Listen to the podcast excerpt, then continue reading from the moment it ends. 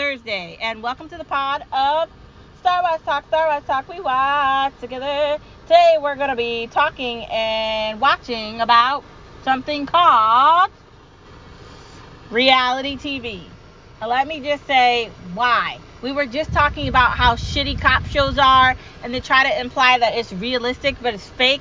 And then they have all these shitty shows on that Discovery Channel app with the 99 Day Fiance and all that bull crap, and the Married for uh, Just Met, Just Got Married, and all that crap.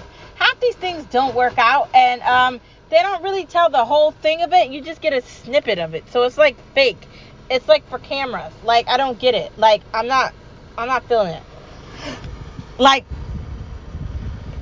MTV and all these stations, like their thing is like trying to be realistic. Like there's this show like called Big Brother Big Sister on uh some station, I don't even know.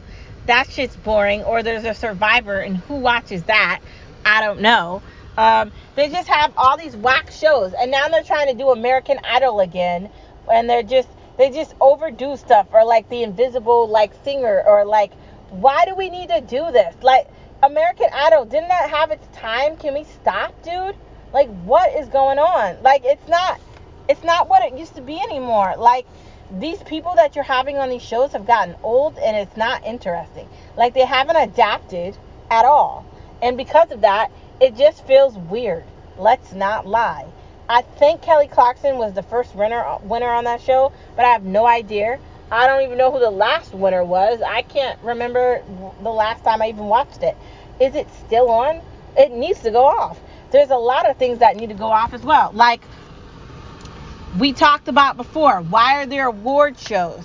Why do we need to award people for doing their job? Are they just doing their job so they can get awards?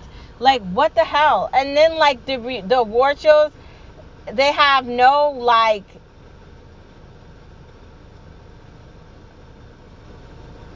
no appeal to like the viewer. And and it's really tacky and I hate it, dude. Like and I just feel like please go off forever. Like just be gone. Like end already. We don't care. I don't know. That's how I feel. I don't know. What do you think? I'm thinking it should just be over. Reality TV truly sucks and it's just it's just to get you to watch it and it's nothing more than that. And it's like, really dude, please just put something good on. Give me something I actually want to look at. Because reality shows could be reality, dude. Like, we all have to do something every day, like go to work or do a podcast or run a business or start a business or whatever the hell goes into all that.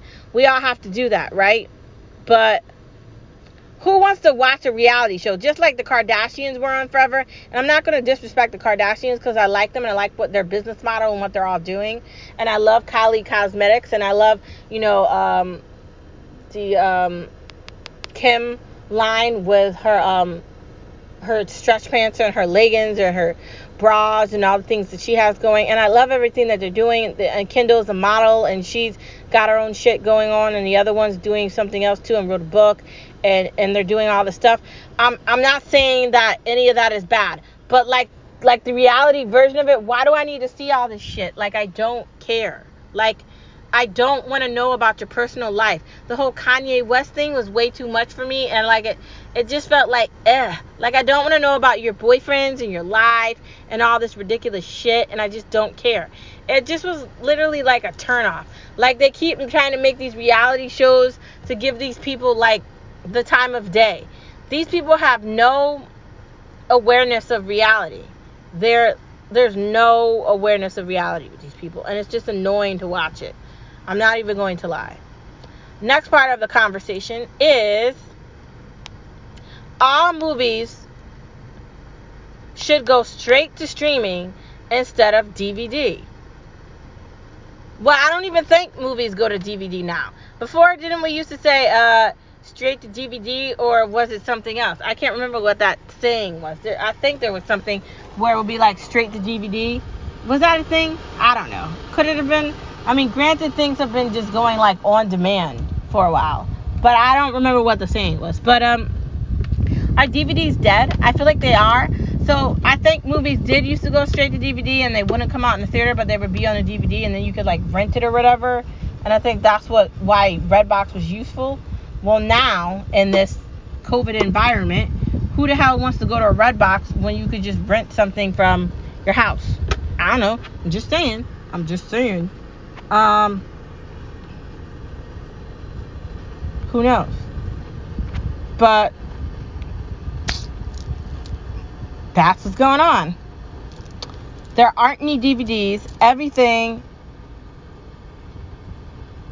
is going straight to streaming, and there's no conversation about that.